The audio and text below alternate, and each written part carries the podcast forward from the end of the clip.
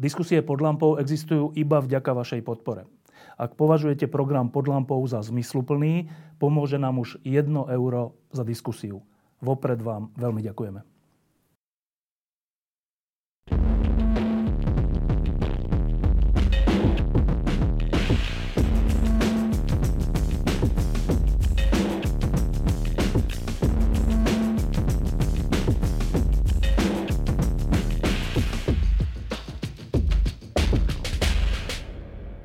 Vítam vás na e, tzv. predvolebnej podlampou, e, čo sa týka primátorských volieb v Bratislave, ale nebudeme hovoriť iba o voľbách vzhľadom k tomu, čo sa e, za posledné dni a týždne v Bratislave stalo. Um, pamätám si, že keď Matúš Valo kandidoval, tak jedna z tém bola, že bezpečnosť. Že treba zlepšiť bezpečnosť v Bratislave, aby sa ľudia cítili bezpečne aj v noci a večer na uliciach a tak. Tej sa hovorilo o obchodnej ulici, lebo tam došlo k jednej vražde.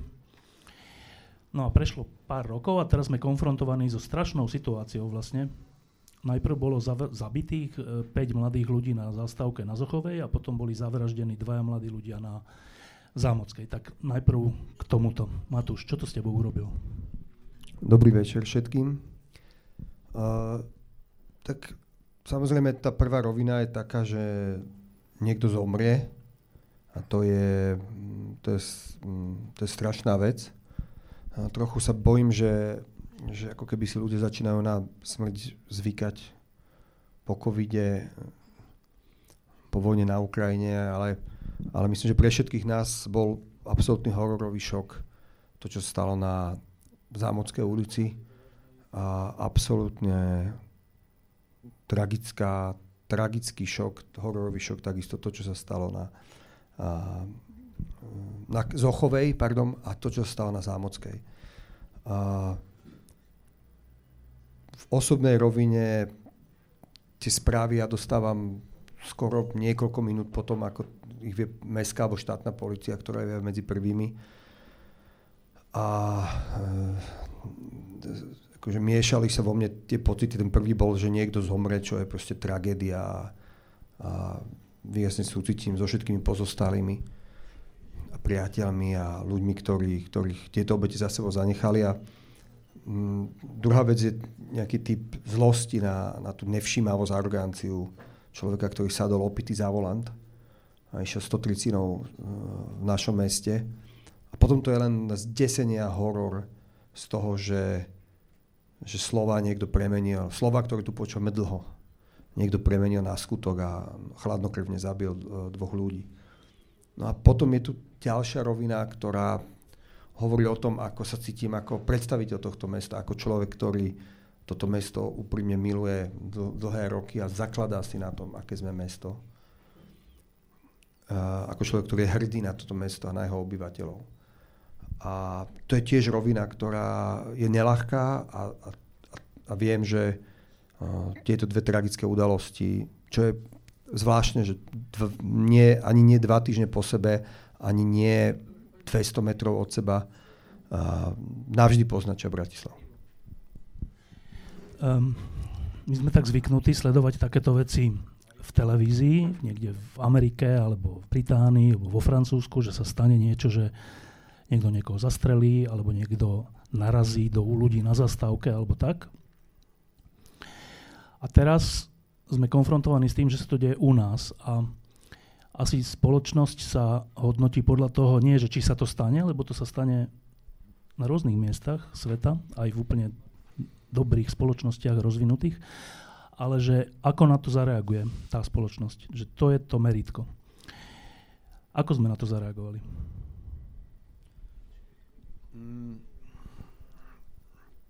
Ja si myslím, že uh, to slovo súdržnosť je pre akékoľvek mesto veľmi dôležité, pretože má v sebe veľmi veľa významov, ale vo finále hovorí o tom, ako sa vieme zachovať v ťažkej situácii medzi sebou, ako ľudia. Mm, ja som za 4 roky, trochu to, ak dovolíš, zoširšia, celé poviem. Ja som za 4 roky stal absolútnym uh, človekom, ktorý absolútne verí v komunitu a v silu komunity.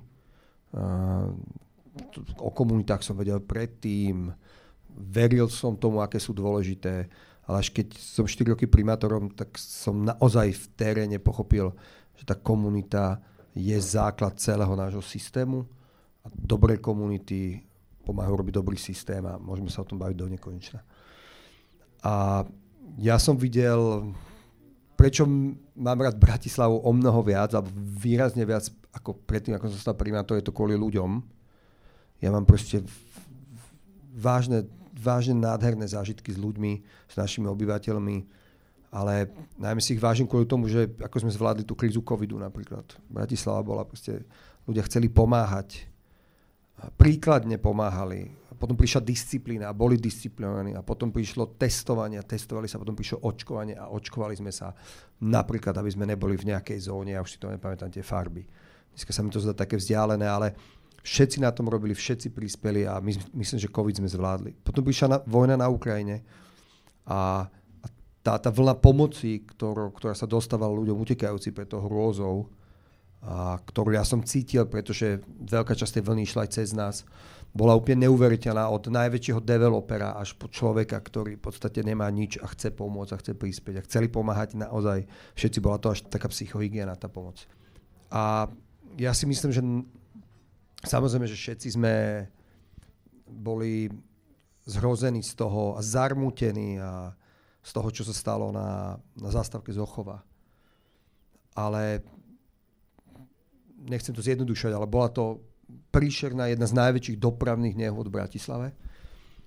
Vražda na Peteplárňov, ale bola vražda úkladná, ktorá a nijak nedávam jednu tragédiu vyššie a jednu nižšie.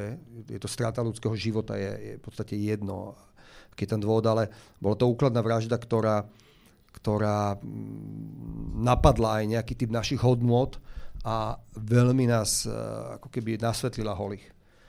A, a tiež tá reakcia, myslím si, že veľkej časti Bratislavčanov Bratislavčanov bola, bola skvelá. Proste bol som na pochode, kde bolo 15 tisíc ľudí. Tá atmosféra bola nesmierne smutná, ale, ale odhodlaná. Myslím, že sa Bratislava postavila za, za LGBT plus ľudí. Ja som na tom námestí bol v piatok a bolo to naozaj silné stretnutie, ktoré pripomínalo aj novembrové námestia, aj tie námestia za slušné Slovensko, aj námestia z 98. Uh, eh, teda povahou tých ľudí, keď som si ich tak všimol. Ale jedna vec je námestie a potom je nejaká širšia diskusia spoločenská, ktorá sa vtedy spustila a ktorá beží. Um, ako ju cítiš? Zase začnem tiež zo širšia, lebo toto je vec, ktorú, ktorú tu riešia desiatky, stovky ľudí dlhodobo. O tom, že sú popísané celé knihy o tom, ako sa násilie zo slov môže preniesť násilie do činov, o tom sa ani nebavme. To všetci vieme z histórie, pripomíname sa holok- holokausty, pripomíname, študujeme, učíme sa to na dejinách. Naozaj to nie je žiadna veda. Každý priemerne vzdelaný človek o tom vie. Mne sa ozval Tomáš Štern, šéf Bratislavskej židovskej komunity v januári alebo vo februári tohto roku a povedal mi, že zažívajú nebývalý nástup fyzických útokov na členov ich komunity. Uh, bavili sme sa o tom a povedal, že to je, to je radikálny nárast takýchto útokov v Bratislave. A to je niečo, čo mňa nemôže, to, to je vec, ktorú, ktorú musíme riešiť. Uh, obvolali som, spýtal som sa, ako je na tom LGBTI plus ľudia, ako sú na tom ľudia pracujúcimi, pracujúci, dajme tomu, s ľuďmi bez domova, alebo a proste každý vyjadril strach, každý vyjadril problém v tejto oblasti, niektorí hovorili, my to hovoríme už roky. A urobili sme spolu stretnutie, boli tam zástupcovia židovskej komunity, zástupcovia LGBTI+, boli tam osobnosti, bola tam kresťanská komunita, a vydali sme vyhlásenie, v ktorom sme vtedy už vo februári, a to už po tom, čo me, rôzne menšiny a ľudia, ktorí sa tým zaoberajú, o tom hovoria roky. To nie, že my sme s tým prišli. My sme iba vydali, postavili sme sa pred novinárov a vydali sme vyhlásenie, že musí skončiť uh, to násilie, ktoré sa odohráva za klávesnicami počítačov a v online priestore A bola to aj prozba, výzva do poslaneckých hlavíc, do hlavíc politikov, ministrov, kohokoľvek, aby upustili od, od, od toho jazyka, od toho jedu, ktorý vypúšťajú, pretože to môže skončiť tak, že ich slova niekto premení na skutky. Ja poviem iba jednu vec, že možno si sledoval, alebo sledovali ste v Gdansku, ako zabili na pódiu primátora Gdanska. To bol liberálny primátor Uh, ja sa poznám so súčasnou primátorkou Gdanska, sme spolu v pakte slobodných miest. Uh, ona chodí všade s ochrankou, rozprávala mi o tom, ako to bolo. Ona bola viceprimátorka, keď sa to stala, bol to je drahý priateľ, ktorý bol primátor Gdanska 20 rokov, obľúbený starosta. Keď sa spýtal, čo sa stalo, ako sa to stalo, tak proste to bolo to slova z politických hlavíc, sa preme, niekto premenil na skutok. Nejaký blázon proste to vypočul a celé, celý ten tlak, ktorý tam je od vlády proti akýkoľvek iným politikom ako z ich zoskupenia vládneho. Ani to nebudem rozdielať na liberálne, konzervatívne. Ja tie delenia sa im vyhýbam, ale bol, bol taký veľký, že proste niekto, niekto sa, sa zbláznil a urobil to. A ona v Gdansku, v krásnom podstate meste, polskom prístave s históriou veľkou, aj politickou, chodí s dvoma ochrankármi úplne všade a jej rodina. A, a to, je, to je vec, ktorá sa deje po celej Európe a proste, čo je pre mňa absurdné, že toto sa udeje a dva dní potom, nie te týždeň, dva dní potom, tri dní potom, z poslaneckých hlavíc sa ozývajú to isté. To, tie isté robenie si vtipky z tejto komunity, tie isté, to isté odsudzovanie, to isté zľahčovanie, to isté vyvolávanie nenávisti. A toto ja neviem akceptovať, pretože uh, ja neviem akceptovať to, že niekto svojim politickým bodom, lebo vo finále tam ide o to, si zobere do terča akúkoľvek komunitu. Pamätáš sa, boli to Maďari, boli to Rómovia. Od 2015. je to LGBTI plus komunita. A len kvôli tomu, Proste ľudia nemajú odpracované, nemajú odmakané, nevedia získať politické body za nič iné, ani to nevedia, ani sa im to nechce. A zoberú prvú tému, ktorá najviac rozdelí spoločnosť a rozdeľujú a pichajú do tej spoločnosti a delia to, radikalizujú len kvôli tomu, aby v tých voľbách im niekto hodil hlas, lebo ochrania republiku, národ, meno, církev, rodinu, čokoľvek. A to není, že my sme taký jediný. V Amerike to vidíme, sa to deje v bezprecedentnej šírke a veľkosti a, a aj v iných krajinách, ale je to nesmierne frustrujúce, smutné, keď vidím, že niekto v podstate niči, ničí našu vlast, Slovensko, kvôli tomu, aby sa udržal pri moci. A je mu úplne jedno, aký prostriedok na to použije. Tak, uh, týmto neveselým úvodom sa dostávame... Samozrejme, k... buďme optimistickí. Nechcem, a. len ty si to tak neveselo. Ako keby začal. Ale to je zase dôležité. Um, sa dostávame k tomu, čo sa udeje za týždeň. Za týždeň sa udejú voľby, to je v sobotu, to sú jednotňové voľby, že v sobotu? Iba um, upozorním všetkým, že je to 29. oktobra ano. a iba do 8. sa hlasuje. To novinka, večer. hlasuje sa iba do 8. večer. Od koľkej? Od 7. myslím. Dobre, tak uh, keď si pred 4 rokmi kandidoval s plánom Bratislava a s týmom Valo, tak e, to bolo také niečom aj také dobrodružné, v niečom také nové, čiže aj také vzrušujúce, alebo tak, že či sa také niečo podarí v prostredí politických strán, ktoré si tu delili Bratislavu roky, roky, roky.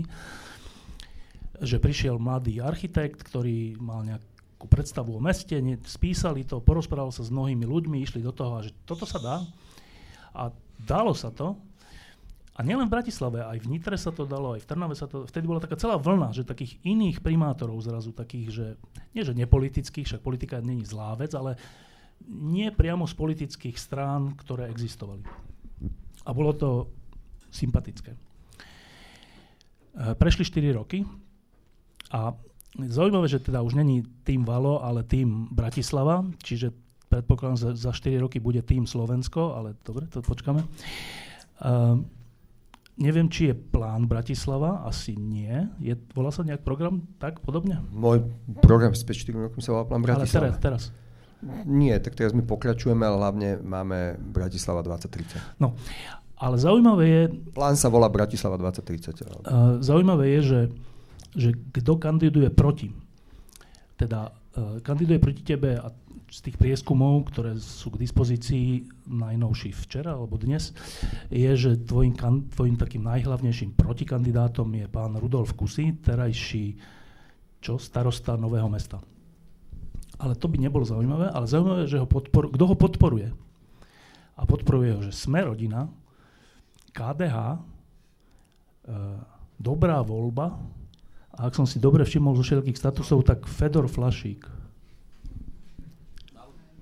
Aha, ešte za ľudí dokonca, áno. A ešte za ľudí. Že... Aj hlas už? Dobre, ale není na plagátoch, ale dobre. Um, tak, že ke, keď som sa pozrel na toto zoskupenie, tak som si že to, čo, čo, čo ich spája? Že není to to, že jedni sú v koalícii, druhí v opozícii, není to to, že jedni sú lavicoví, druhí sú plavicoví. Že vôbec není to to, že jedni sú proti unesenému štátu a druhí sú za, lebo tam sú aj takí, hej, takí. Že čo? čo? Že, čo? No. Tak najprv sa opýtam teba, že čo ich podľa teba spája? Mm. Je to, je, že tá odpoveď je niekde na porúci, ale, ale je to naozaj nesúrodá skupina mm, strán. Vieme, že celé leto sa v Bratislave hľadal protikandidát pán starosta Kusy nebol ani prvý oslovený. A myslím si, že ich spája mm, niektorých túžba po víťazstve v politike, niektorých túžba pomoci a niektorých túžba, túžba, aby sa vrátili späť k svojim biznisom, ktoré mali s našim mestom. No, oni tvrdia ústami svojho kandidáta, že ich spája to, že ty si ukradol Bratislavu. Áno, zlodejom a skupinám, ktoré vyciciavali Bratislavu celé roky. To by som dodal. A skúsme si predstaviť scénku, že, že pán Srsta Kusy príde pred nejakú predsedníctvo Sme rodina, kde je Boris Kolár a poviem, že mám tu tento český program, dajte mi, dajte mi 100 tisíc eur, 200 tisíc eur, aby som urobil Bratislavu lepším mestom. A, a oni povedia, jasné, tu sú peniaze, urobil Bratislavu lepším mestom. Tak tomu jednoducho neverím a zdá sa mi to úplne nepravdepodobné. No, ale že to je zvláštny svet, v ktorom žijeme, že protikandidát, ktorého podporujú tie strany, o ktorých som hovoril, a tí jednotlivci, o ktorých som hovoril, si vyťahnú proti tebe práve to slovo, že kradnutie.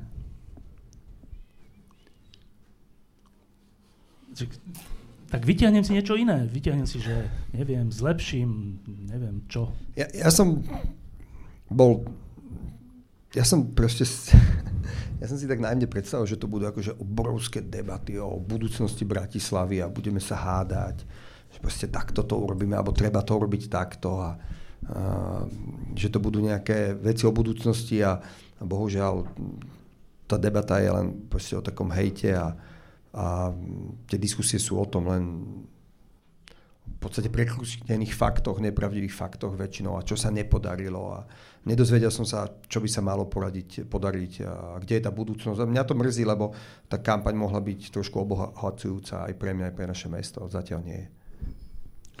No, e, keď som si to teda dal všetko dokopy, tak mi vyšlo z toho, že e, mnohých z nich, a neviem či všetkých, asi nie, ale že mnohých z nich spája to, že vrátiť sa k stavu, keď sa z Bratislavy dalo dobre žiť pre miestne politické strany, pre miestnych oligarchov, pre miestnych politikov. Čo je také smutné priznanie, že, že, že toto chceme naspäť. A teda tiež sa mi zdá dosť smutné, keď som videl ten prieskum, že ja neviem, koľko, 20% ľudí tomu to podporuje, alebo koľko ten posledný prieskum Fokusu? Myslím, že, mm, myslím, že viac. Myslím, že 37? 37? Áno. Z tých, ktorí prídu voliť teda, he? Že veľa, to je, že veľa. Uh, dobre, tak ak ich spája toto, čo spája tým Bratislava? Tým Bratislava je niečo, čomu, čo ja, čomu veľmi verím, lebo to je vec, ktorá sa nespojila presne s nejakým účelom Bratislavu zase vrátiť ako keby do toho stavu, keď bola taká lacná, ľahká korisť, ale jednoducho mm, nás spájajú tie hodnoty a, a, a ja si myslím, že po 4 rokoch máme ešte viac energie a viac nás to baví e, zlepšovať tú Bratislavu ako na začiatku. To je presne o tom, že, že je úplne neuveriteľné, že my sme začali v podstate to možno 5-6 rokov od tohto momentu do späť, kedy sme sa stretli, začali sme robiť, robili sme plán Bratislava, vytvoril som si tým, ten tým je stále so mňou rozrastený od ďalších ľudí, zväčšený a to sú všetko ľudia, ktorých jediný záujem je zlepšiť naše mesto. To je niečo, čo ma poháňa dopredu, čo ma obohacujú, obohacuje, čo mi dáva vieru, lebo naozaj uh, to je veľmi dôležité. Je veľmi dôležité v dnešnej dobe možno byť trochu naivný a povedať, nám ide len o to, aby sme urobili mesto lepším. Lebo na druhej strane, kto je múdry, vie, že žiť v kvalitnom meste je obrovská výhoda. Žiť v kvalitnom meste, ktoré sa stará o svojich obyvateľov, o verejný priestor, o financie, o rôzne skupiny ľudí, od seniorov až po iné menš- o menšiny, je proste zásadná vec, ktorá nám mení, ako žijeme naše životy a to je niečo, čo, čo každý človek, ktorý možno navštívil nejaké kvalitné mesto, tomu rozumie. A to nie je málo. A okrem iného, my za to dostávame veľa. Dostávame za to, dostávame za to uh, to, že sme pri zmene a že môžeme robiť dobrú vec. Ja poviem iba príklad. Uh, my sme, ja som založil uh, že útvar správy mestských podnikov. Bratislava má mestské firmy, uh, kde, sme 100%, kde je mesto, ktorého ja zastupujem ako 100% akcionár kde, ktoré majú miliónové budžety. Dopravný podnik má cez 100 miliónov, OLO, stovky, desiatky miliónov eur, BVSK. A na meste, keď som sa stal primátorom, nebol nikto, kto by sa tým firmám venoval, lebo politické skupiny v zastupiteľstve ich mali rozdelené. To znamená, že oni to mali dohodnuté, oni si to odhlasovali, každý mal svoju firmu, odtiaľ sa brali peniaze. My sme to dali na políciu, tu nehovorím ako teraz niekto, kto si to myslí. Hovorím to ako niekto, kto to vidí v tých papieroch. A a, a, jednoducho mm, pre nás, pre nás uh, bolo nesmierne dôležité, aby, aby sme získali akože kontrolu nad týmto. A teraz uh, nebola ako keby tá, tá, tá, tá vec uh, s zostaraním sa o ten majetok je možno len, len nejaká ukážka toho, ako je dôležité sa starať o každý detail, ale nechcem ísť do detailov. A, a v tom útvare mestských podnikov, aby som sa vrátil k našej téme, boli ľud, sa zamestnali skvelí ľudia, ktorí prišli z korporátneho sveta. Predtým robili v súkromných firmách, mali o mnoho väčšie platy, ako majú teraz. A mám s nimi viacero debat a jedna, deba, jedna z debat bola, že, že prečo vlastne vy, vy ste prišli z súkromnej firmy, ktorá má väčšie benefity, väčší plat, menej sa tam pracuje. Prečo ste prišli robiť pre Bratislavu? To je vždy niečo, čo ma veľmi zaujíma a bavím sa s ľuďmi. A vždy tá motivácia rovnaká u všetkých, že lebo chcem, lebo dostávam za to, že pomáham niekomu, môžem niekomu pomôcť, to je veľká vec, že vy niekomu viete pomôcť, to je veľký pocit. A že môžem pomáhať, môžem robiť niečo pre verejné blaho. V som šťastný, že nevyby, ne, ne, sú tu stále ľudia, pre ktorých to verejné dobro alebo e, robiť vo verejnej službe je dneska dôležitý, dôležitý moment. E, majú z toho, získavajú z toho pre seba, pre, svoju, pre svoje hodnotenie nejaké veľmi, veľmi, veľmi dobré, dobré body, alebo ako to nazveme. A, a som rád, že, že ich máme a robia pre Bratislav. Um, keď sa má človek nejako vyvíjať, keď sa má mesto nejako vyvíjať, tak je dobré, keď má nejakú kritiku alebo nejakú oponentúru alebo niečo, že toto není dobré, toto nerobíš dobre. Je, je dobré, keď má dobrého súpera. Že ja v týchto voľbách, keď pôjdem v sobotu voliť, tak to bude pre mňa úplne nudná záležitosť, lebo že že uh, z tých prieskumov je to tak, že ty vedieš a, a pán Kusy je druhý o nejaký kus. No a pre mňa to není otázka vôbec, že, že koho budem voliť, ja budem voliť teba, to rovno hovorím. No ale, pre, že, čo sme to my za mesto, že uh, je jeden kandidát, ktorý má nejakú predstavu, to si ty, a niekto s tým môže súhlasiť, nemusí, v niečom môže mať iný názor, je to úplne správne. A potom máme, že kandidáta, kto, o ktorom sme hovorili, a tam vlastne netreba viac hovoriť. Tak to sme teda moc nevygenerovali niečoho ako mesto.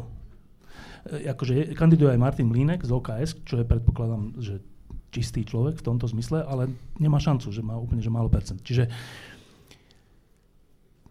cítiš sa komfortne v tom, že nemáš súpera z takej tej inteligentnej, dobre uvažujúcej v prospech mesta časti? Že nechýba ti dobrý súper? To je, to je fakt ťažká otázka. Mm, akože, Lebo mne chýba. E, fajn. E, ja, mne stačí tento, ktorého mám. A som rád, že tam je pán Mlinek, lebo to, to je akože naozaj vyzerá byť akože dobrý odborník a čestný človek.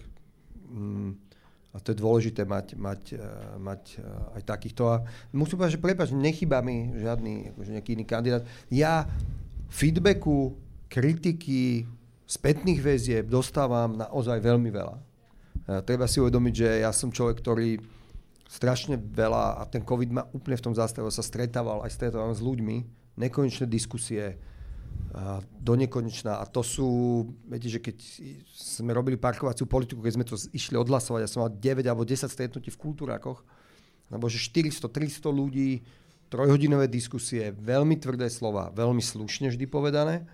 A naučil som sa niečo vďaka tomu, že, že nesúhlas nás môže posunúť, Nesúhlas je dôležitá vec a treba si pestovať nesúhlas vo svojom okolí, vysvetlím to, treba dávať vedieť a treba mať okolie, ktoré vie, že keď s vami nesúhlasí, že to vypočujete a budete sa tým zaoberať. To je veľmi dôležitá vec.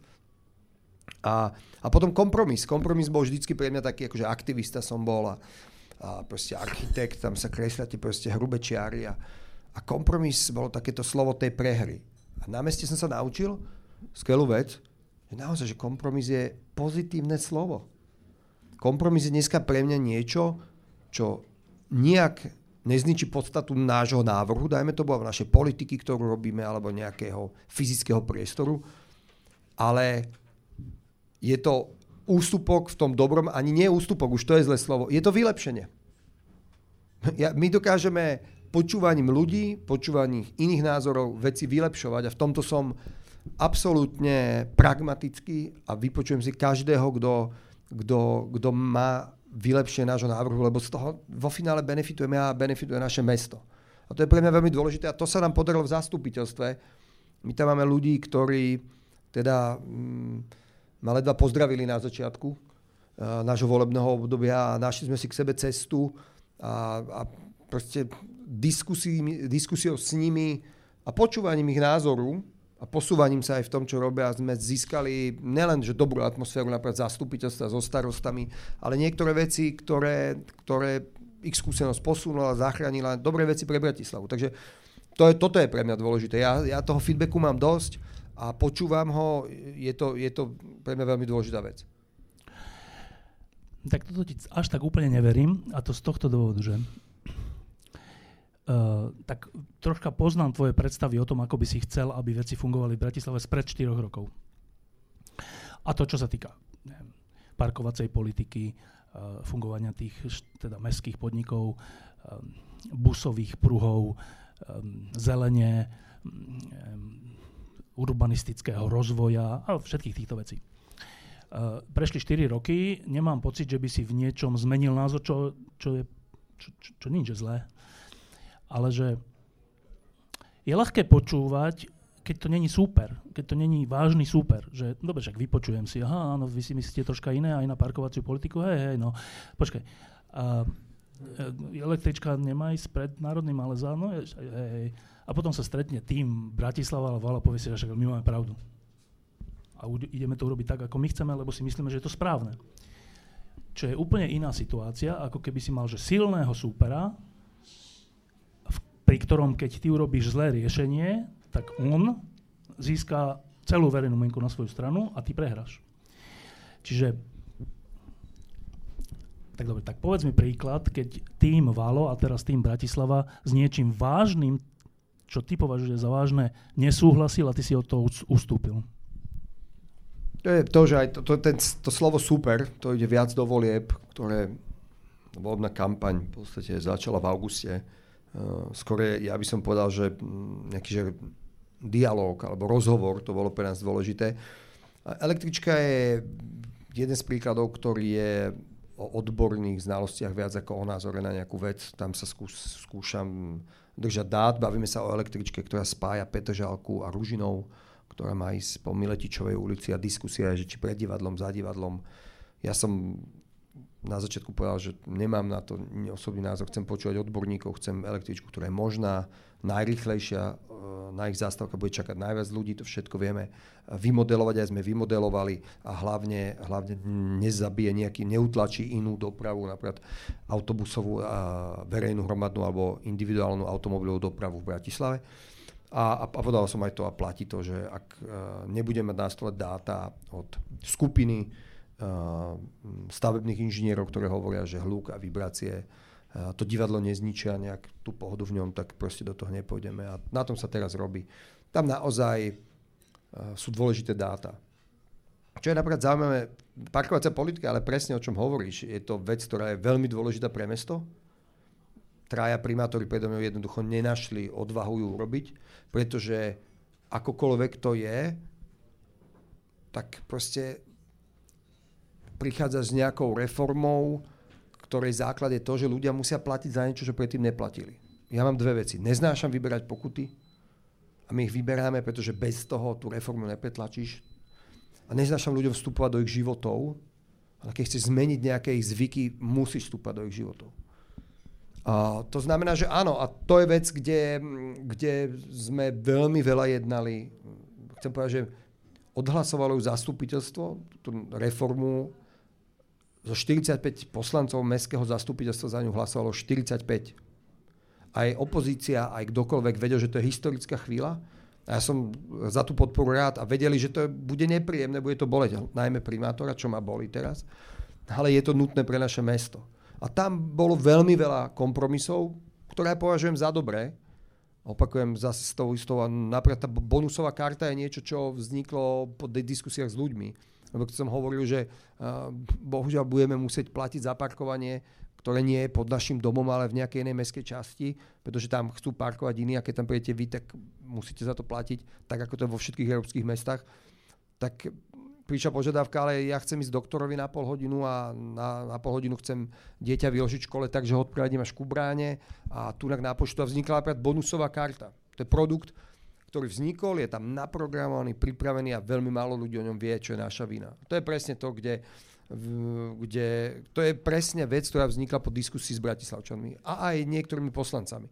Takže, takže áno, len to je presne, to je presne tá hranica, že populista alebo človek, ktorému ide o politické body, by v živote parkovaciu politiku, nie že vo volebný rok, ako ja som urobil asi naivne a hlúpo, ale ani počas 4 rokov jednoducho nezaviedol. Pretože vie, že to je bolestivá vec. Hej? Ja som to slúbil, bol to môj predvolebný slúb, že ju zavedieme, že vieme, že to je dobré pre mesto. Ja som to urobil, radil som sa so všetkými, dal som nákupu všetkých politických činovníkov alebo poslancov, starostov. Kompromis so starostami je ten, že ja neviem zaviesť parkovacú politiku v meskej časti, pokým to nechcú aj oni. Ja to neviem urobiť. A dokonca neviem ani určiť, ktoré majú byť zóny. Keď si starosta, ako napríklad starosta Kusy povie, že chce, aby nové, aby nové mesto bola jedna zóna, tak to je. V novom meste, keď máte rezidentskú kartu, tak parkujete všade zadarmo, v celom novom meste. Či si myslím, že to správne? Asi nie. Odborník na parkovanie mu to povedal, že nevyrieši to počas najväčšieho tlaku na parkovanie všetky problémy, ale, ale my sme to rešpektovali. To znamená, že ten kompromis, zase, vždy sa usilujeme, aby bol v prospech obyvateľov, tu je a my ho robíme a nepokladám to za prehru, pokladám to za normálnu súčasť politického života, ale tá hranica je, kde začína to, že z niečoho, čo malo urobiť dobre, vznikne iba nejaká marketingová vec, ktorá vlastne všetkým ulahodí, môžem si to odškrtnúť, ale nič to neurobi. Dneska máme zaregulovaných 18 tisíc parkovacích miest v rámci pasu a my máme feedback od ľudí, ktorí bývajú v zónach, kde za 39 eur si kúpili rezidentskú kartu, že konečne môžu zapakať pod svojim domom. Keď si robíš krížnú ulicu, to je absurdný príklad, to je v podstate na hranici pomaly historického jadra v starom meste, tam sa parkovalo zadarmo. V 21. storočí to, keď poviete nejakému inému primátorovi, tak by tomu neveril, že môže, tam príde hoci kto a týždeň tam nechá auto niekomu pod domom. Dneska to tak nie je. A dneska tí obyvateľe môžu zaparkovať lepšie. To znamená, jasné, že tam je strašne veľa vecí, ktoré musíme vylepšiť. Aj to budeme robiť. A, ale, ale myslím si, že práve parkovacia politika je niečo, kde, kde sme hľadali kompromis na maximálnu možnú mieru. Neviem, či si mi touto odpovedou odpovedal na otázku, či ti niekto z týmu Valo v niečom vážnom oponoval. Vždy. Vždy. najviac najviac uh, diskusí samozrejme s týmom Bratislava, ale hlavne s mojimi kolegami, odborníkmi, uh, ktorí pracujú na magistráte, nemusia byť vôbec tým Bratislava a väčšina z nich ani nie je tým Bratislava. Uh, väčšina z nich ani nejde kandidovať, ani sa nejak politicky angažovať, ale sú to skvelí ľudia, odborníci, na ktorých sa spolieham a niekedy možno posunú tú svoju tému príliš ďaleko, niekedy pritlačia s buspruhom príliš, s cyklotrasou príliš. A, a niekedy, a to je otázka nájsť, nájsť tú hranicu, nájsť ten kompromis, aby, aby sme posúvali naše mesto, ale zároveň nechceli od ľudí, aby sa zmenili zo dňa na deň, lebo to nie je možné a to ani není našou úlohou. Občas sa tak hovorí, že vy ste taká skupina ľudí, ktorá e, tlačí Bratislavčanov do toho, aby nejazdili autom a odôvodňuje sa to tým, že nemáte radi motoristov. Ty si pozeral nejakú diskusiu, skúsim moju. Nie, to som počul to za posledný týždeň asi 10 krát do dňa. To sa tak roky hovorí, no. Že vy ste takí tí hipstery, ktorí nechcú, aby ľudia chodili autami. Uh, chceš vedieť, čo chceme? Chcem vedieť, či ste hipstery, ktorí nechcú, aby ľudia chodili autami. Hipster rozhodne není nadávka pre nás, ale my iba chceme mesto, v ktorom sa bude lepšie žiť a kde ľudia, ktorí, ja chodím tiež autom, ne, nehambím sa to povedať, je to normálna vec. Nikomu nevyčítam, že chodí autom, ale chcem, aby každý človek, ktorý v ten deň sa rozhodne, že nechá auto doma, že proste ho nechce použiť, lebo stojí v zápche a nemôže si pritom čítať knihu alebo mobil, aby mal na výber veľmi kvalitnú MHD. A som presvedčený, že, a teraz už kampaňujem, som presvedčený, že naša bratislavská MHD sa zlepšila. Dali sme do toho veľmi veľa energie a dneska ľudia s o mnoho ľahším srdcom môžu svoje auto nechať doma a používať mestskú hromadnú dopravu. Počkaj, teraz urobím taký pokus. Zlepšila sa hromadná doprava podľa vás? Je niekto, kto si myslí, že sa nezlepšila? No tak teda. E, môžem iba fakty? Možno zo pár faktov. Čože? Dobre, 208 je trolejbus? Áno, dobre. trolejbus, ktorý mal tú konečnú, ale je tam, je tam iná... Dobre, skúška dopadla dobre zatiaľ, ale možno, že to sú tvoje, toto není náhodou tým valo? nie, nie, nie. Som rád, dobre. že ste tu, ďakujem pekne, a, ale nie sú to dobre. ľudia, ktorých by som poznal. Dobre, čiže ja, ja iba poviem, je to, je to jednoduché, prečo sa zlepšilo, lebo do toho dávame, začali sme šetriť peniaze, my sme ako keby začali normálne obstarávať zrazu v dopravnom podniku každý dielec, každá vec stojí o 20% menej. Aspoň vieme, aká tam bola tá provízia a jak to utekalo. Sú na to konkrétnejšie samozrejme dôkazy a tak sme kúpili 150 nových autobusov do, do konca budúceho mesiaca by malo všetkých 150 jazdiť, dneska jazdí asi polovica. Nové autobusy sú skvelé. E, každý to vie, že keď sa do nového autobusu alebo ide novou električkou, to je proste iný zážitok z jazdy. Máme, o, budúci rok príde 30 nových električek, by the way, to bude že vážna zmena pre Bratislavu. Máme nové umývacie linky, lebo naše MHD prostriedky musia byť čisté. Máme napríklad na Račianskej rady, ale dneska som bol na stretnutí v dome, v klube dôchodcov, v klube seniorov, kde som to ledva stihol, lebo som slúbil, že tam prídem počas tohto volebného obdobia keď som tam mal ísť, tak bol COVID a potom som tam nedostal a našťastie som tam dneska bol. A tak mi odpustili. A, a proste na Račianskej, a to oni, oni sa im strašne páčilo, na Račianskej rady, ale nikdy neboli prístrežky na zastavkách v európskom meste 21. storočí. My dneska máme už skoro na, nehovorím väčšine, ale postupne to dávame a ideme a máme tam, máme tam zástavky, máme tam nové prístrežky a to je len jedna vec, máme uh, veľmi veľa, máme, myslím, že dneska som to dal von, 97% autobusov má klímu, 95% autobusov má kameru, všetky nočné spoje majú kameru, to tu nebolo. sú, tak vôbec nebolo. A to je mnohé iné veci, ktoré náš skvelý, skvelý dopravný podnik robí, môžeme sa o tom baviť, ako, všetka sa na tom peniaze. A, ja, malá, malá maličkosť ešte, že e, na Račianskej radiále do Rače a do Dúbravky jazdí električka v špičke každé dve minúty. To je zásadná zmena, ktorá pred, predtým to tak nebolo a dneska ľudia vedia, a, že to je na konci radšej je záchytné parkovisko, ktoré sme urobili, ktoré je osvetlené, sú tam kamery, 100 metrov od zastávky. Zastavím, sadnem na električku, ktorá ma doveze v špičke, skorej do centra ako auto. A jasné, že teraz nie som naivný, že niekto ide s deťmi a musí ísť na tri krúžky, kde električka ani náhodou nie je. Ja s Jonatánkom, keď sa niekde trepem s tými vecami, tak to je, viem, že to auto je niekedy nutnosť, ale my musíme všetko preto robiť, aby tu tá možnosť bola. A nikdy, bohužiaľ, kvôli covidu, kvôli všet, ktorý všetky metriky totálne zmenil, nikdy nebudeme vedieť tú vec, tú, tú moju veľkú víziu, tú našu veľkú, na to naše veľké poslanie, či sa nám podarilo dotiahnuť viac ľudí do MHD. Pretože dneska sa len blížime k číslam percentuálnym počtu ľudí v MHD, ktoré sme mali v referenčný mesiac, ktorý bol december 2019. Kvôli covidu to strašne veľa ľudí z toho MHD zmizlo.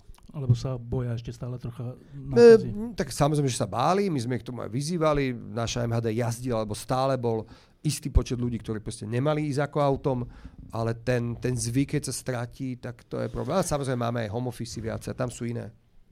No, uh, taká naj, teda, čo som ja považoval za jednu z najťažších vecí, ktorú, ktorá bola pre tebou, keď si sa stal primátorom, bola to, čo si už spomenul, že teda odstrihnúť bratislavský rozpočet a bratislavské firmy a bratislavské peniaze od ľudí, ktorí tie peniaze zneužívali a od firiem, ktorí tie peniaze zneužívali. A keď sme asi po roku, keď si tu bol, uh, už si bol rok primátorom, keď som sa ťa na to pýtal, tak pamätám si to doteraz, že si tak naznačil, alebo tak, že fúha, že toto je teda vec, ktorá ja ju robím, ale keďže odstrihávam niekoho od miliónov, tak je to aj trocha nebezpečné. Pamätám si, že to vtedy tak povedal, to som si tak povedal, fúha, tak to je ťažký život, ak je to nebezpečné, keď chceš robiť iba obyčajnú normálnu vec a je to zrazu nebezpečné, v zmysle nebezpečné až života, tak konštatujem, že po 4 rokoch si tu, čiže prežil si to. Bolo to ťažké? My sme mali výhodu, že, sme, že nás veľmi podcenili. To bola jedna výhoda. To znamená, že nikto neveril, že to naozaj urobíme. My sme to naozaj urobili. Dve asi najväčšie zmluvy, ktoré boli emblematické, na nich, o nich nájdete stovky článkov a analýz, bola určite infra, cez ktorú utekali proste milióny eur. A nebudem hovoriť o všetkých tých a, úplne bizarných a, prenajmoch, prenajmoch aut, že infra, ktorá opravuje BVS, mala celú BVS, mala predala svoj vozový park 64 aut od všetkých e, bagrov a veci, ktoré potrebujete na to, aby ste niekde rozrypali chodník, vymenili potrubie a zaliali chodník. A, a predala ich a, a o, o niekoľko dní na to tá spoločnosť infra leasingovala cez leasing si tie isté mechanizmy. Niekto, niekto mi hovorí dokonca, že aj fyzicky tie isté. Zobrala, je toho proste strašne veľa, rieši to policia. Alebo Va, Vasaleko, tiež legendárna kauza, kde bola taká časť zmluvy, že 5 za 5 to volí tak romanticky, že, že my ako firma Vasalko budeme môcť v Bratislavskej spalovni spalovať tonu odpadu za 5 eur. Bratislava, keď spaluje v Bratislavskej spalovni, ktorú vlastníme, keďže to je iná, akože naša firma, ale samostatný subjekt, s ktorým máme normálny obchodný vzťah, spaluje tonu odpadu za 80 eur. A niekto podpísal tu, že súkromná firma to môže robiť za 5 eur. Hej. To je tiež na policii táto zmluva. Samozrejme, oni robili ten biznis, že si od hocikoho nabrali odpad za 100 eur na tonu a potom ho zápäť spalovali. A to je ako keby to má mnohé rôzne akože vetvenia. A to, to, to sú veci, ktoré sú ukončené. Infra je vlastne na Bratislavou so všetkým, čo k tomu patrí a za dva roky sme tým, že prestali tie peniaze otekať, jednoducho zarobili na tú infra, je zaplatená. A zmluva s Bratislavskou recyklačnou je dneska zrušená a vlastníme tú triediacu linku, ktorá bola vtedy, proste Bratislav si jedného dňa povedal, že ja prenajmem našu triediacu linku niekomu inému a budem mu za to platiť. Hej. To už je za späť a, a tam sú mnohé veci, ale to môžeme, a to nebolo, to nebolo že cudzie zavedenie, to bola aj nevšimavosť. Bra, iba poviem príklad, častokrát ho hovorím, ale je to dobrý príklad. Bratislava platila 460 tisíc eur, myslím, že to bolo každý rok, za to, aby sme mali rezervu elektrickej energie. To znamená, že, mm, že spotrebujeme X, ale chceme mať rezervu, kebyže chceme spotrebovať viac. A my sme zistili, že tá rezerva je 5 násobok toho, čo priemerne ročne spotrebujeme. Že my ju nepotrebujeme vôbec. A je, nie, len tým, že niekto si dal dokopy dáta, niekto sa pozrel, koľko vlastne potrebujeme, koľko to je, sme ušetrili. 500 tisíc eur ročne, ale môžeme ísť ďalej. Tiež dôležitá vec, máme komunálny podnik, na tom sa zhodnú asi všetci. Mať, to, že Bratislava má komunálny podnik je skvelá vec. A na ňom šetríme strašne veľa peňazí, pretože tie služby, ktoré nám dodávala súkromná firma, si vieme robiť sami za menej peňazí. Poviem iba, že letná údržba, po tom, čo sa zaplatia honoráre všetkým tým ľuďom, ich platy, že si na seba zarobia a šetríme 400 tisíc eur za letnú údržbu. A môžeme takto ísť ďalej, je to strašne veľa. Posilnili sme sme verejné obstarávanie, obstarávame o mnoho lepšie, tam sa šetria obrovské peniaze. Lebo je rozdiel, či keď si kupujete, keď ste ministerstvo vnútra a kupujete ponožky, tak urobíte elektronickú aukciu, kde sa ľudia čo proti sebe súťažia, vidia a proste tlačia sa s tou cenou dole. Ale je rozdiel, že takto, keby to chcel niekto robiť na meste, tak sa to aj v minulosti robilo, keď vie, že produkt, ktorý chceme, napríklad údržbu zelene, tak sú dve veľké firmy, ktorí to vedia robiť. Jedna keď oni vidia v tej aukcii, kto proti sebe ide, tak jednoducho proste neznižujú tú cenu. Sú tam. Dá sa urobiť iný spôsob verejného obstarávania, kde oni nevidia tú vec, je to správne, legálne, ale niekto si na to musí sadnúť, zamyslieť sa, dobre to nadizajnovať a tam sme ušetrili. Ehm, máme tam ceny na, na tie produkty, ktoré sme predtým mali. Keď sme si to porovnali, tak v podstate to robíme o 14 miliónov eur za 4 roky lacnejšie. A takto môžeme ísť. Je toho, strašne veľa, iba banálny posledný príklad web stránka. E, tesne predtým, ako e, skončilo predchádzajúce volebné obdobie, Bratislava si obstarala novú web stránku 150 tisíc eur. Len na tom, že tá firma vlastnila ten kód k tomu, samozrejme, my sme zaplatili, keď sme ju chceli meniť okolo 50 tisíc eur počas tých troch rokov. Dneska máme našu vlastnú web stránku, novú, ktorá je podľa mňa výborná, dlho sa testovala, robili sme si ju sami a a my ju vlastníme. Ja, keď tam chcem niečo zmeniť, stojí ma tu 0 eur kolegovia na IT. Je ich viac ako v minulosti, ale konečne tie peniaze neodtekajú do externého prostredia. To bol jeden zo spôsobov.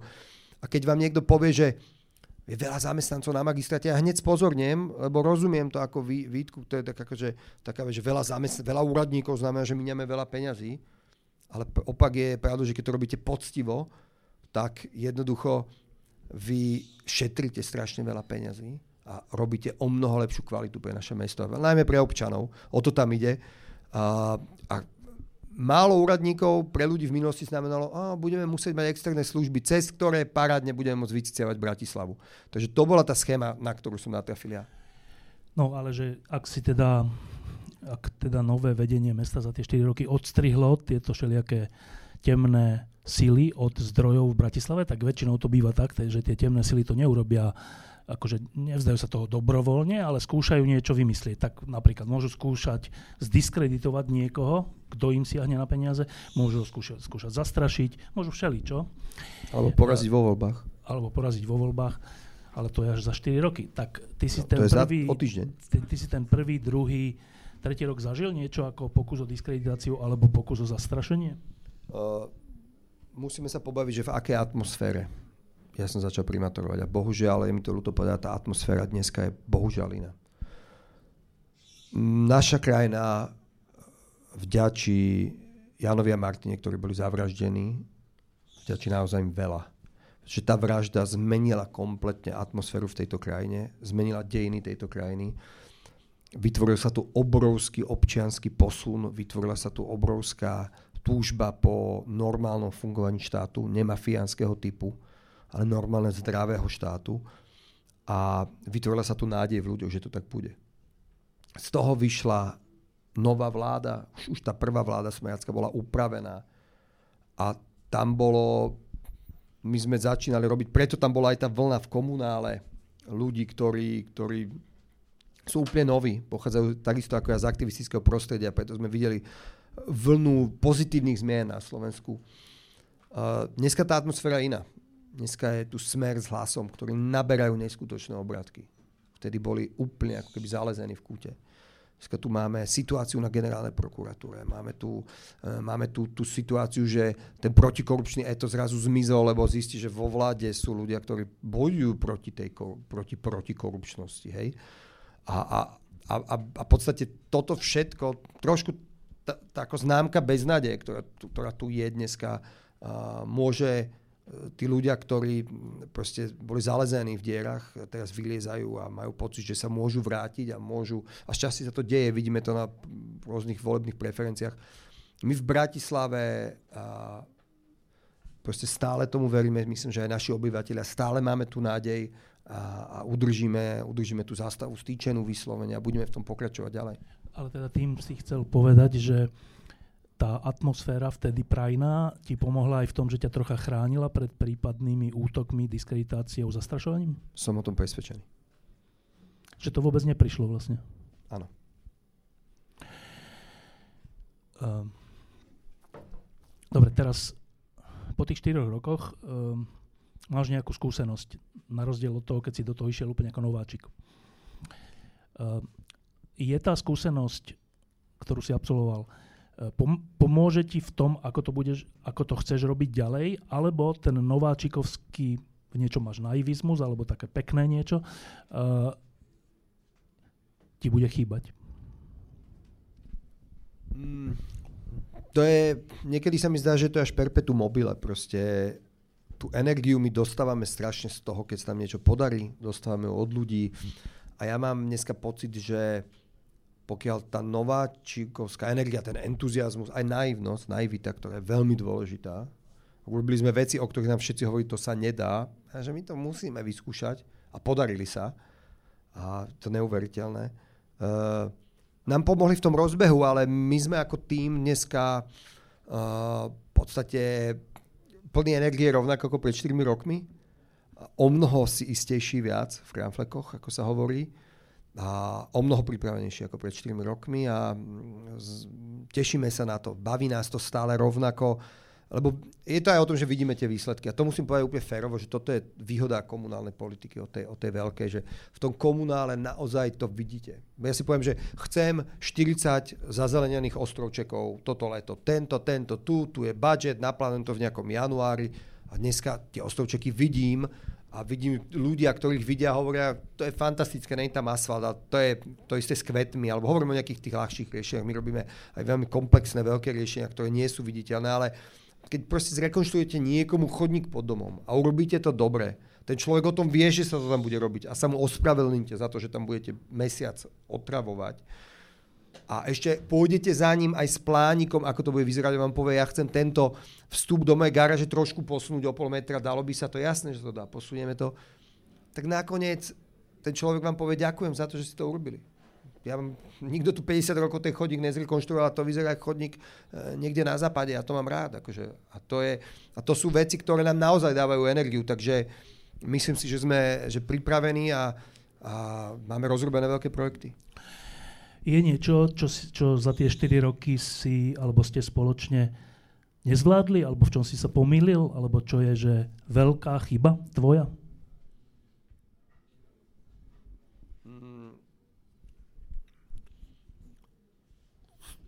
To, že či, či robíme chyby, alebo nie je jasné, že robíme. Hej, ale ne, nespomenieš si na žiadnu. Ja vždy hovorím na stretnutiach s ľuďmi. Nemusíme to dneska hovoriť, ale že že uka- každý rok robím také, že spýtajte sa primátora, že rok vo funkcii, dva roky vo funkcii, potom bol COVID, to som robil online, teraz som robil tri roky vo funkcii, št- teraz štvrtý rok. A vždy hovorím, že my tam mám, že čo sa nám podarilo, pol hodina a potom mám také, čo sa nám nepodarilo, zo pár slajdov, ale vždy hovorím, že, že to vám nemusím ukazovať, lebo vy mi to poviete potom v diskusii, hej. A ľudia vždy vedia, hen ten, hen to tam, me, od malých detailov až po veľké riešenia, ktoré by ľudia urobili inak. A je to vždy veľmi zaujímavá debata.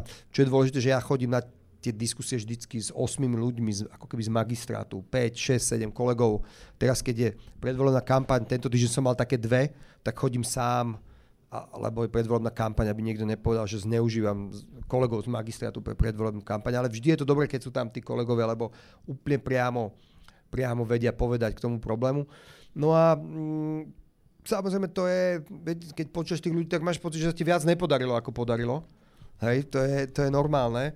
Mm, ja, ja môžem povedať, že čo si uvedomujem a teraz najmä napríklad pri tej parkovacej politiky, kde, politiky, kde, kde súper vo voľbách nám ju naozaj využíva na to, aby, aby, aby získal politické body, že sme mali komunikovať ešte o mnoho viac. Mal som pocit, že sme to odkomunikovali tisíckrát, vysvetlovali a, a potom človek zistí, že sme to odkomunikovali málo. Takže poučenie veľké je, že možno niektoré veci spomaliť, nerobiť všetko, že okamžite, ak sme do toho vstúpili, okamžite rekonštruovať ulice, ale či okamžite robiť veľké reformy tým tempom, ako sme to urobili, počkal by som ešte chvíľku, vysvetloval viac, viac, do nekonečna, aby to ľudia mali zažité, aby ich nič neprekvapilo. Možno to je tá vec. V malom to poviem a strašne dobre som rád, že to robíme. Začali sme robiť parkovacú politiku. Urobili sme zónu, dopravný inžinier nakreslil kompletne nový plán parkovania v zóne, lebo tam môžu byť len uh, legálne miesta, takže musia zmiznúť všetky nelegálne schodníkov zo zelenia tak. Uh, vždy sa usilujeme, aby počet miest ostal približne rovnaký. Urobili sme to a potom bolo stretnutie s ľuďmi. To bol prvýkrát, keď sme to robili. Ľudia hovoria, že tam bolo 100 naštvatých ľudí. Vždy, keď na mojom stretnutí príde málo ľudí, tak to je dobré znamenie. To som, bol som teraz jedným americkým primátorom, o ktorom Harvard píše taký case o tom, ako participuje komunikuje s ľuďmi. A sme sa bavili o tom a on povedal, že samozrejme, že je to tak, že keď ti dojde málo ľudí na meeting, to je pochvala. Pretože ty nie superstar, ľudia nepotrebujú sa na teba dojsť vo štvrtok večer pozrieť do kultúraku, ale keď majú problém, tomu ver, že tí ľudia sú tam. A, a to znamená, že, že určitým spôsobom Ehm, toto je, toto je pre mňa dôležité, že počúvať tých ľudí a diskutovať s nimi ešte viac. A keď sa vrátim, ukončiť to s tým parkovaním, že, že vlastne sme povedali, že to je nezmysel, že my sme im vymalovali veci a potom sme prišli na meeting. Že to má byť naopak. A odtedy to robíme tak, že urobí sa projekt, dá sa na web stránku, oletákuje sa okolité domy, vysvetľuje sa to. Potom bol Zoom meeting, napríklad. Mali sme Zoom meeting, kde sme mali v starom meste 300 ľudí pripojených a išiel sa ulica po ulici a hovorí pán, ale však ja tu chodím, to je náš vchod, ten inžinier to tam nevidel, to nemôže byť zaparkované auto pred vchodom, ďakujeme pekne, škrtáme, poďme ďalej. Do nekonečna, do nekonečna, oplatí sa to, má to význam a musíme to robiť viac.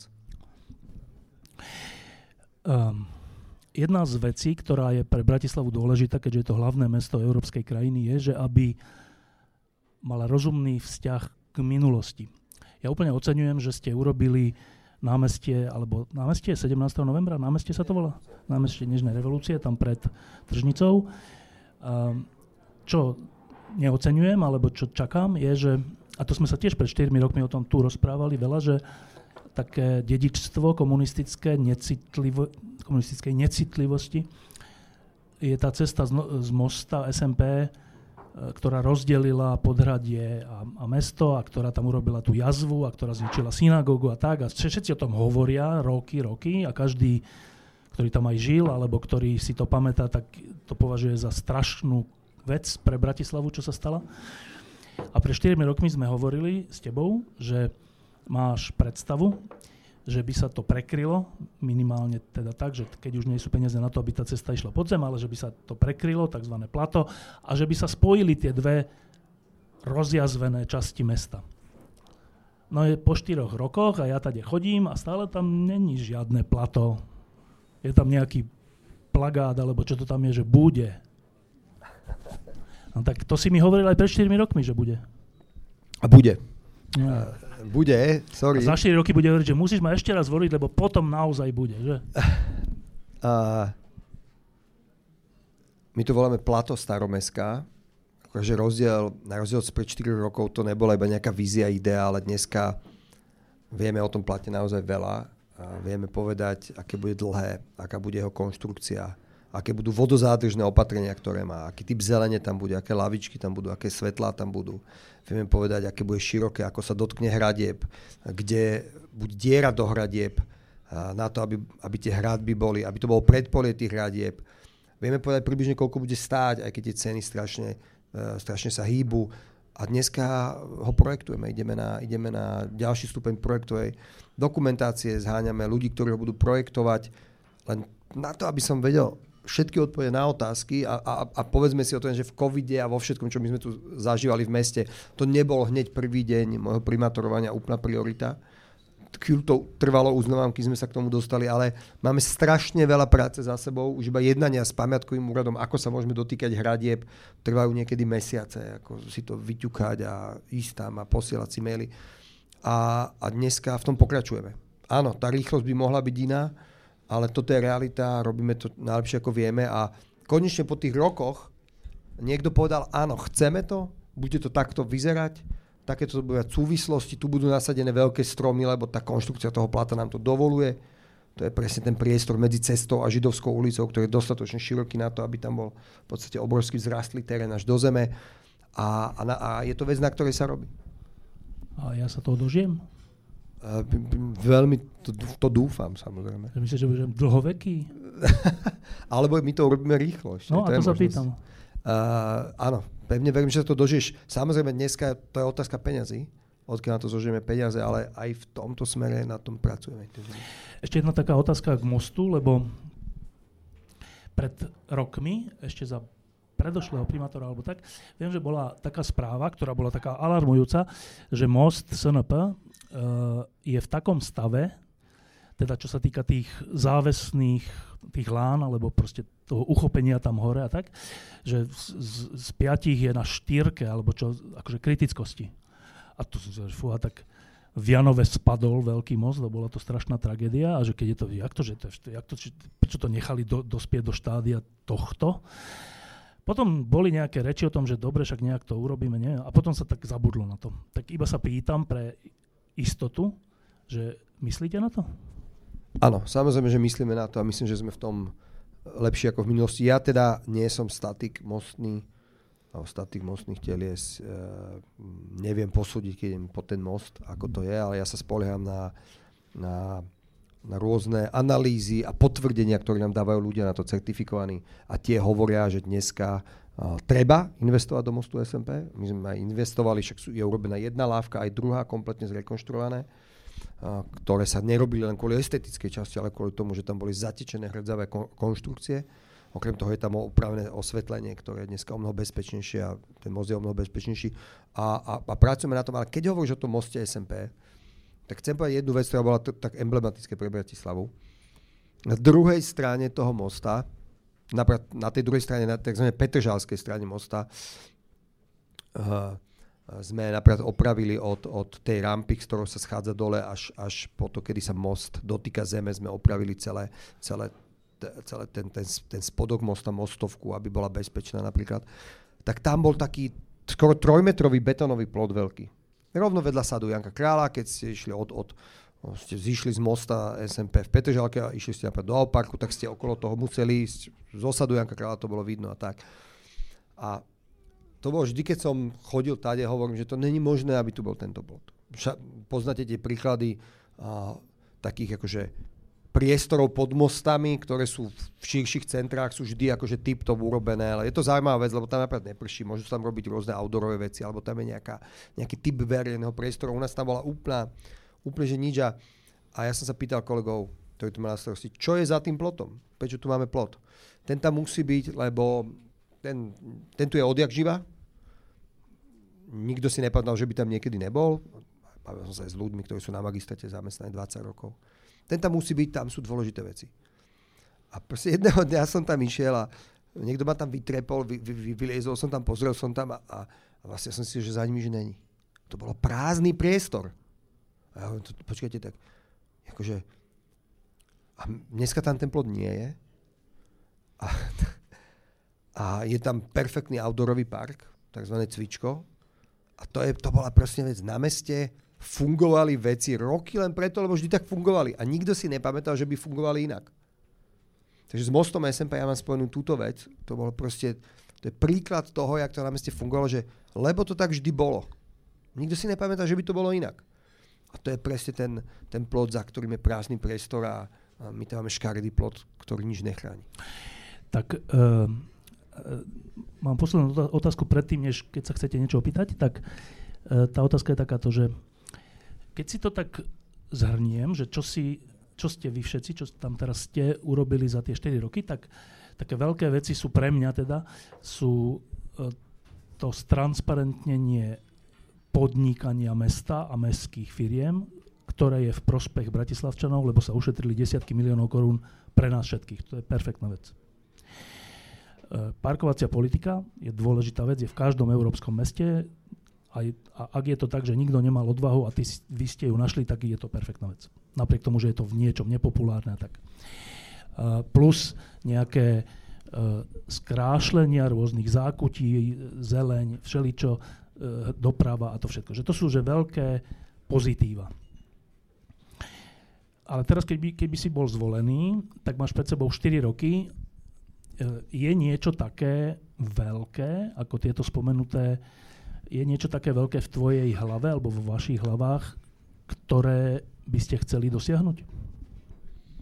Áno, určite si dáme veľké plány, aj keď dneska plánovať v Európe a vo svete s tými krízami, ktoré tu máme, veľa našich plánov závisí od peňazí.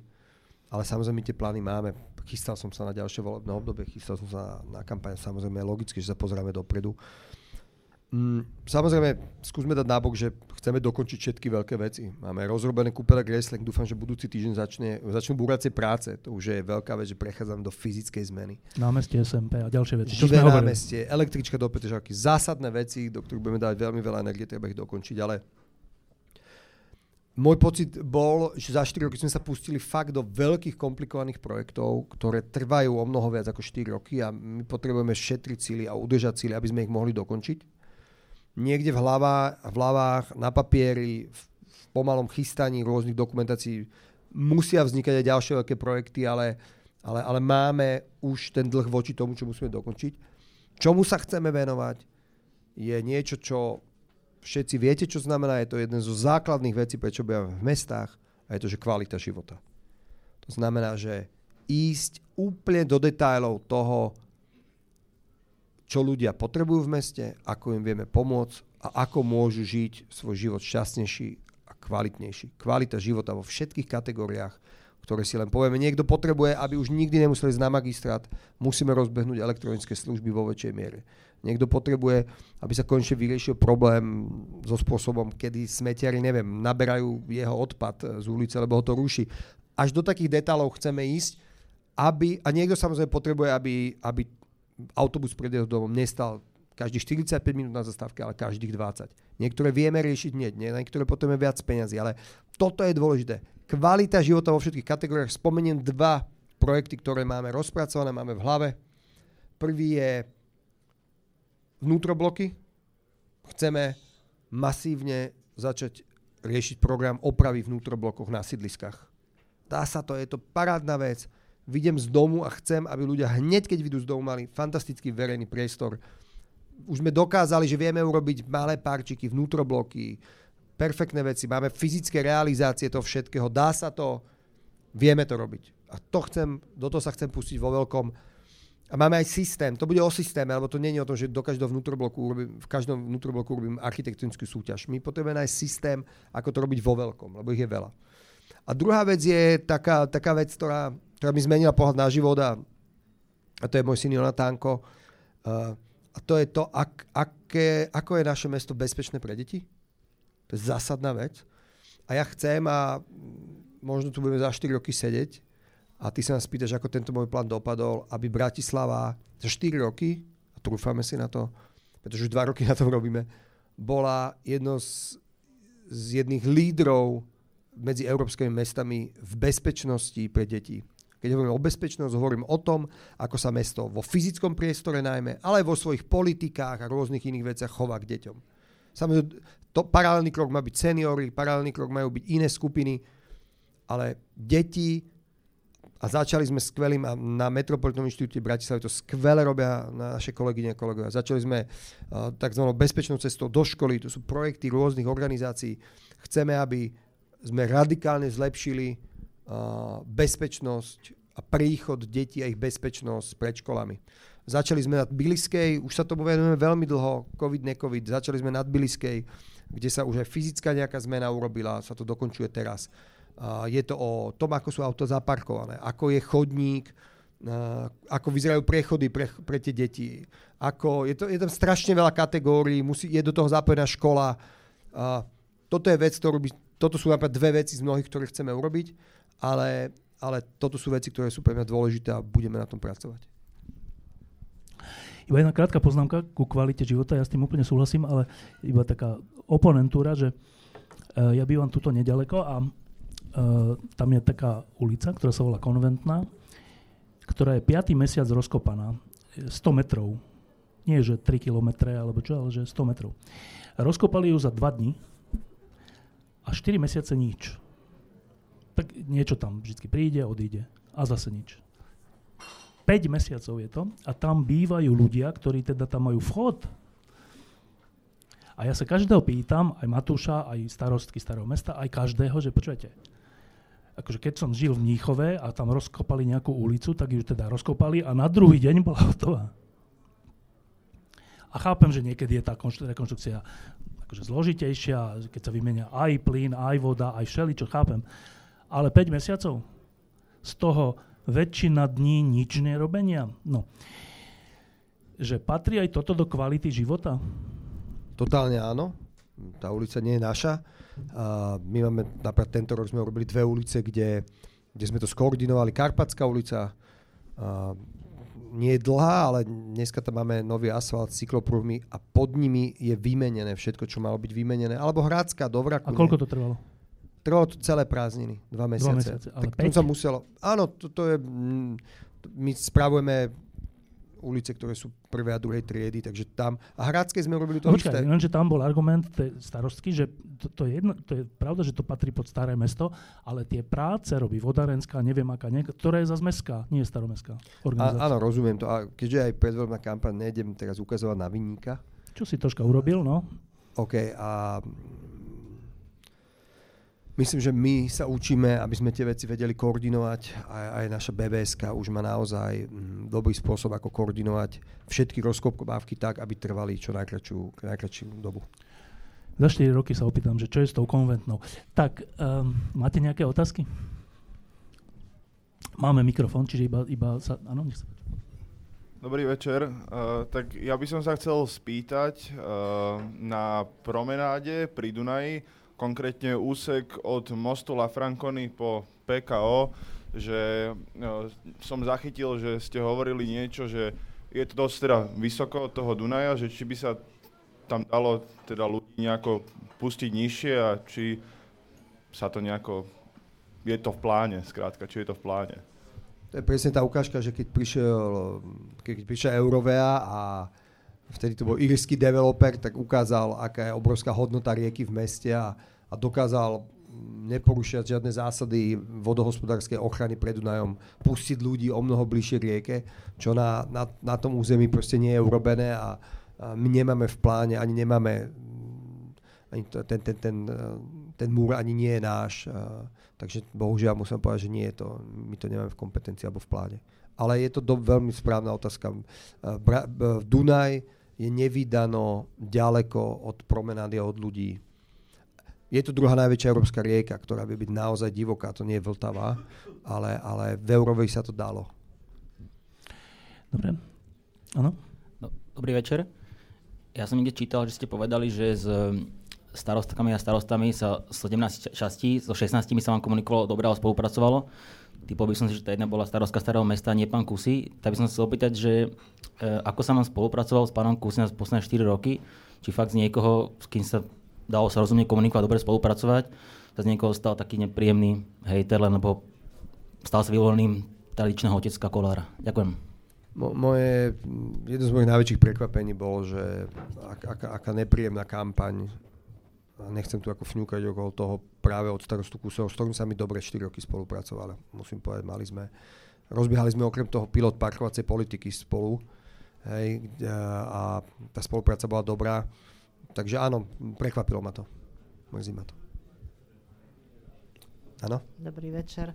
Ja by som sa chcela spýtať, že pred viacerými rokmi som počula, že Kiev a Prior, že by mali byť zbúrané a že by tam teda malo byť nejaké námestie. Teraz som čítala, že Kiev sa ide opravovať. Tak sa chcem spýtať, že čo s tým e, priorom, ktorý je vlastne na, po, na poli voľný vnútri. Že či tam ostane alebo neostane. Prior je v súkromných rukách, aj Kiev je v súkromných rukách dvoch rozdielných spoločností. Uh, môj cieľ je, aby táto časť mesta ožila a aby tie budovy boli naplnené a zrekonštruované akýmkoľvek spôsobom, ale samozrejme za dodržaní všetkých pravidiel, ktoré nám hovorí územný plán a územný plán zóny, ktorý tam je, aby to bolo výhodné pre mesto aj pre obyvateľov, aby tam vzniklo niečo pekné. A, a, a mesto bude aktívne spolupracovať s každým aj developerom, ktorý, ktorý bude uh, ktorý do toho slušným spôsobom a kvalitným vrazí peniaze. Je to dôležité pre nás. Môžem?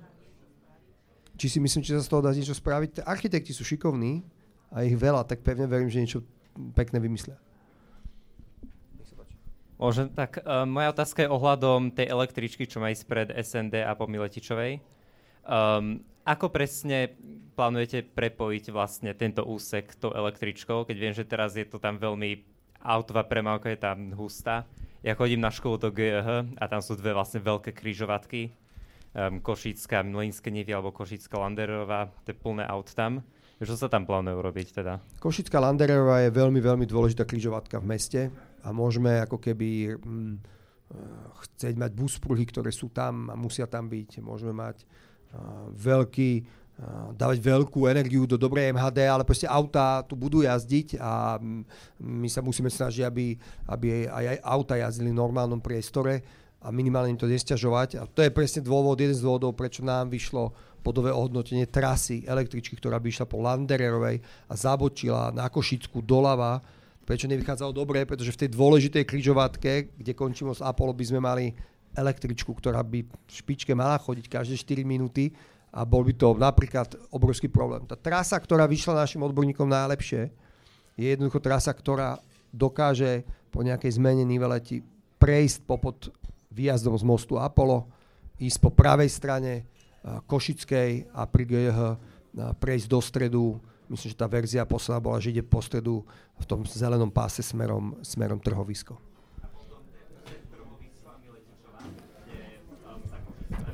Áno, úsek trhovisko Miletičova, poďme do mikrofónu, aby všetci počuli, tak mm-hmm. tam by mala ísť úplne pri vlastne Miletičovej a napojiť sa pred Salesianmi na, na Ružinovskú radiálu. OK, to je všetko.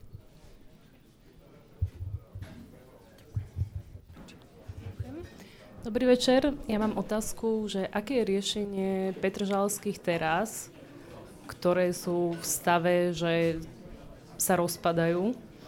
A pokiaľ som správne sa dočítala v rôznych článkoch, tak nie je tam úplne jasné vlastníctvo mestskej časti alebo magistrátu a vlastne čo s tým sa dá robiť? Problém mestských terás, uh, petržalských terás je, mm, je niečo, čo riešime intenzívne. Uh, na začiatok poviem, aby všetci mali rovnakú bázu na, toho pochopenie, na to pochopenie tohto problému, že mesto nemôže investovať do majetku, ktorý nie je jeho. To je základná vec. Uh, a bohužiaľ tie petržalské terasy sa ne, nevieme to vyriešiť tak, my nevieme, tam sú tri subjekty. Bytové družstvo väčšinou toho domu, mestská časť, magistrát a samozrejme potom vlastníci napríklad garáží, ktoré sú často pod tou terasou. A z toho nám jasne vychádza, že veľmi ťažké určiť uh, toho vlastníka je veľmi naozaj ťažké, až nemôže povedať, že je to mesto. My sa ale k tomu vôbec nechceme stavať uh, nejak alibisticky, to je niečo, čo nemám rád. Preto sme, máme grantový program Terasy, uh, bol trošku komplikovane napísaný, to je o tom, že nejaké občianske združenie alebo bytové družstvo si môže od mesta vypýtať nejakú sumu na to, aby mohli rekonštruovať svoju terasu. Problém bol taký, že tam e, do konca roka to bolo vždy treba urobiť a vyučtovať a tí ľudia to nestíhali. Myslím, že dneska to už je zmenené.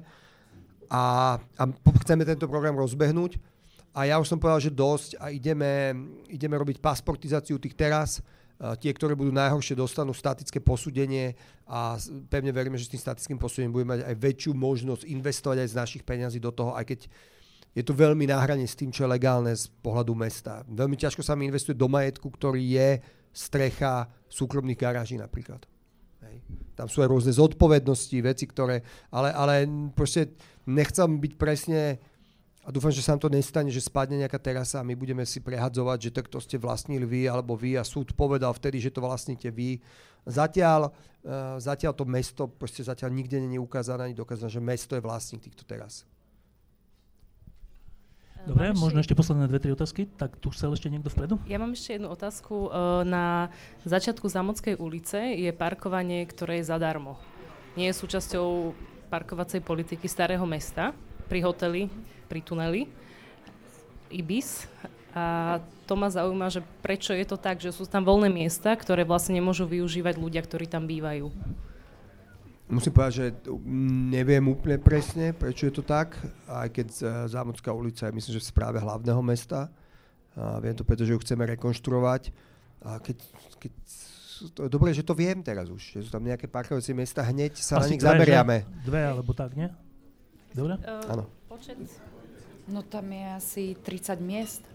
Ale my tak potom Ktoré- asi nehovoríme o tých istých, ja som myslel tam dole pri hoteli. Áno, na, áno, aj tam. OK. A ešte trošku vyššie, zase na druhej strane, tak všetko je tam zadarmo a vlastne a, parkujú tam hostia z hotelu Ibis, ktorí, nesú, ktorí nechcú vlastne platiť za, za parkovanie, ktoré má hotel Ibis V garáži. v garáži. Ďakujem veľmi pekne, pozriem sa na to. Dobre, ešte nejaká otázka? Tunak vpredu, ešte aj pani sa hlásila, Áno. že? Tunak pani? Ďakujem. Ja som sa len chcela opýtať, že či neexistuje, v Rakúsku totiž to taký zákon existuje, že keď máte nehnuteľnosť, musíte sa o ňu starať. Viete, a keď, keď ja, ja bývam teda v, v štvrti, kde sú aj také domy, aj novšie, aj staršie, padajú tam brány, hyzdí nám to treba celú ulicu. Viete, takže že som sa chcela opýtať, že či na to nejaké zákony neexistujú, že keď máte nehnuteľnosť, treba, aby treba znešpatila celú ulicu. My aj Unia miest dlhodobo o to bojujeme, aby sme mohli uh, urobiť uh, jediný represívny nástroj, ktorý na to máme, je daň z nehnuteľnosti, aby mohla byť väčšia daň z nehnuteľnosti v, v, uh, pri nehnuteľnostiach, ktoré nejak, a to je veľmi ťažké dokázať to, akože nejakým spôsobom znehodnocujú napríklad trhovú hodnotu svojho okolia. Samozrejme, stavebný zákon hovorí o tom, že keď stavba ide spadnúť, tak sa dá odstrániť, ale to už je naozaj ruina, ktorá ide spadnúť. A toto je vec, na ktorú tlačia mesta, obce, Únia je Slovenska, tak by to malo byť. e, Proste ten, kto sa nestará o svoje nehnuteľnosti, má za nich platiť daň, väčšiu daň z nehnuteľnosti napríklad. Zatiaľ to ešte nie je úplne možné takto. Ale budeme ďalej tlačiť. Ja som dokonca ešte s Mirom Beblavým, kedy si sme mali napísaný a s jeho kolegami návrh novely zákona, ktorý by to umožňoval. Um, musíme mať vládu, ktorej bude záležať na týchto detailoch. Dobre, ešte je tu jedna otázka, áno? No, ja by som mal otázku.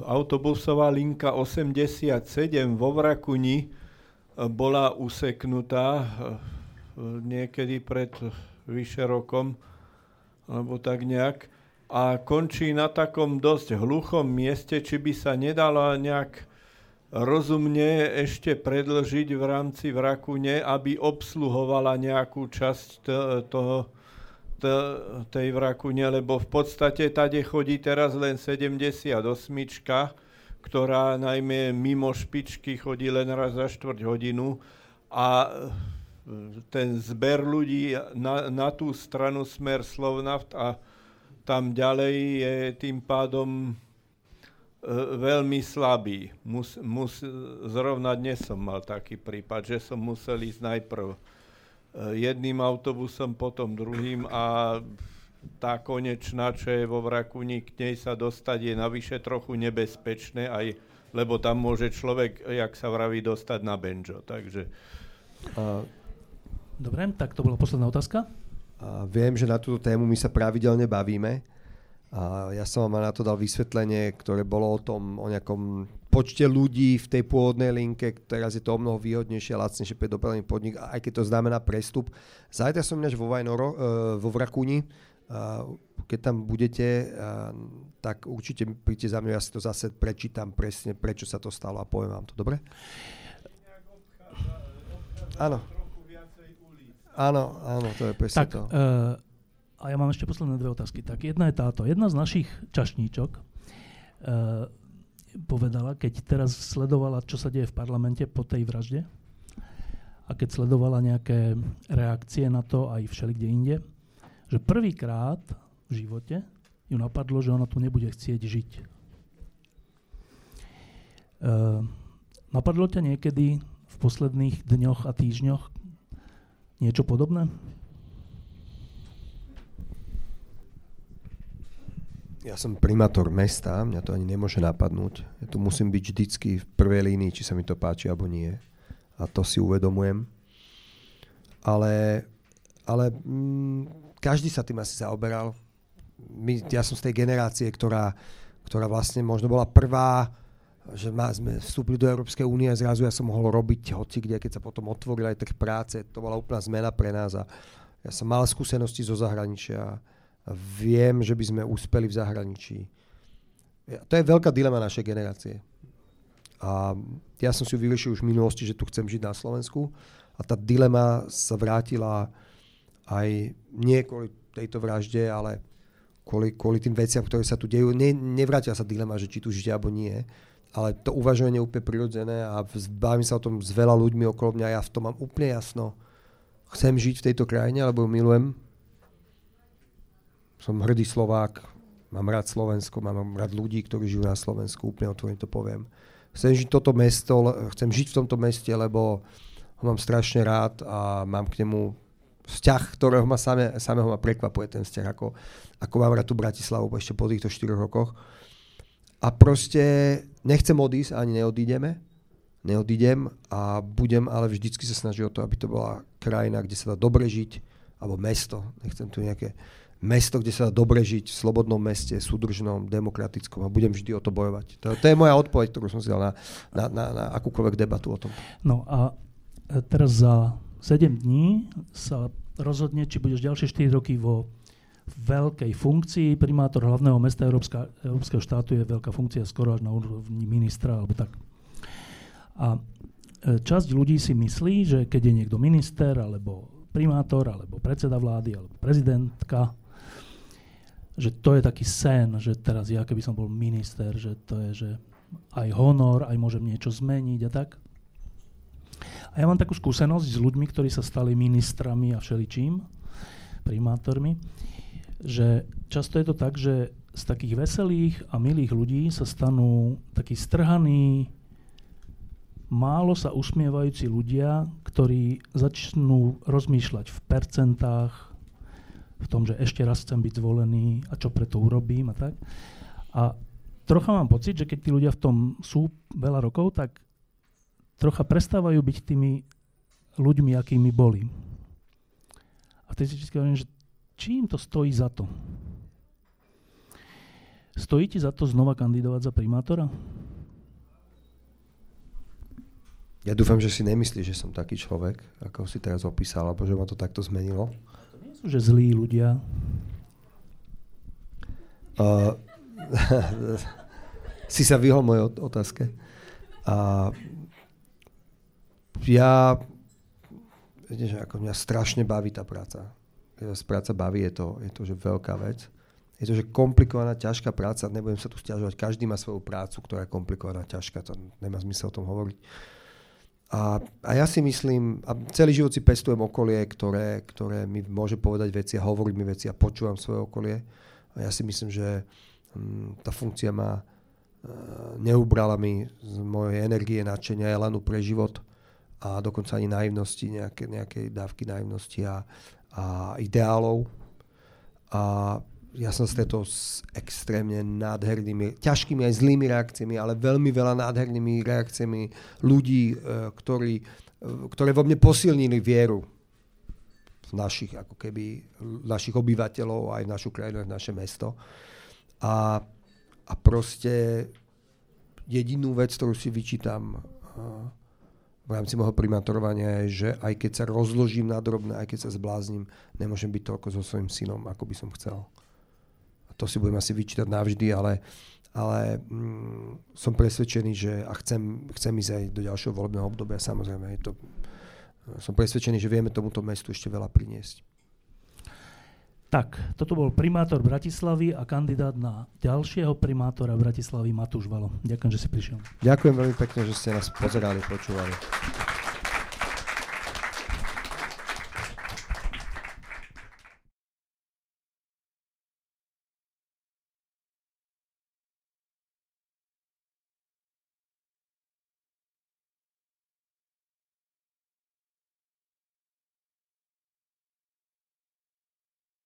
Diskusie pod lampou existujú iba vďaka vašej podpore. Ak považujete program pod lampou za zmysluplný, pomôže nám už 1 euro za diskusiu. Vopred vám